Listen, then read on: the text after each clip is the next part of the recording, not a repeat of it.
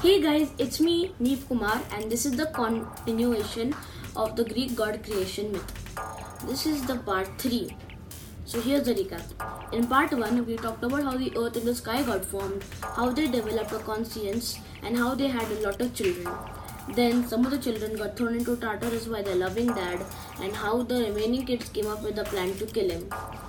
In part 2, we talked about the five titans Chios, Krios, Kronos, Iapetus, and Hyperion who killed their dad, and how Kronos became the king of the universe. Sorry, just the earth. So, are we ready? Let's do this. Ugh, I'm tired of these cyclops and hundred handed ones hammering away at metal 24 7. Kronos grumbled, sitting up in bed. After Gaia made him the king of the universe, he freed his siblings, the ugly ones, and they were so grateful that they had made Kronos a big black palace. After that, they were not so useful. Kronos continued with his day, but it was not so good. The tit- other titans were settling down, having families and whatnot. For example, Oceanus and Tethys. They had one child called Clymene. Clymene married Iapetus and they had a child called Atlas, who was the general in Kronos' army. There are a lot more, but I'm not going to name them right now. Anyways, Kronos was getting tired of listening to all that racket outside, so he ordered that dude Atlas to throw them back into Tartarus.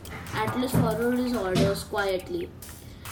The hundred handed ones and Cyclops were thrown into Tartarus and were guarded by Campe, a horrid monster. As I told you, Kronos' day was not good. And I told you about the Titan families. He wanted to have a family. He want to ha- wanted to have a wife. Anyone, well, not anyone, particularly Rhea. One day he proposed to her and she accepted, not out of love but fear. One day Rhea had a baby. It was a girl. She named her Hestia. Wait, let me pull you aside for a second.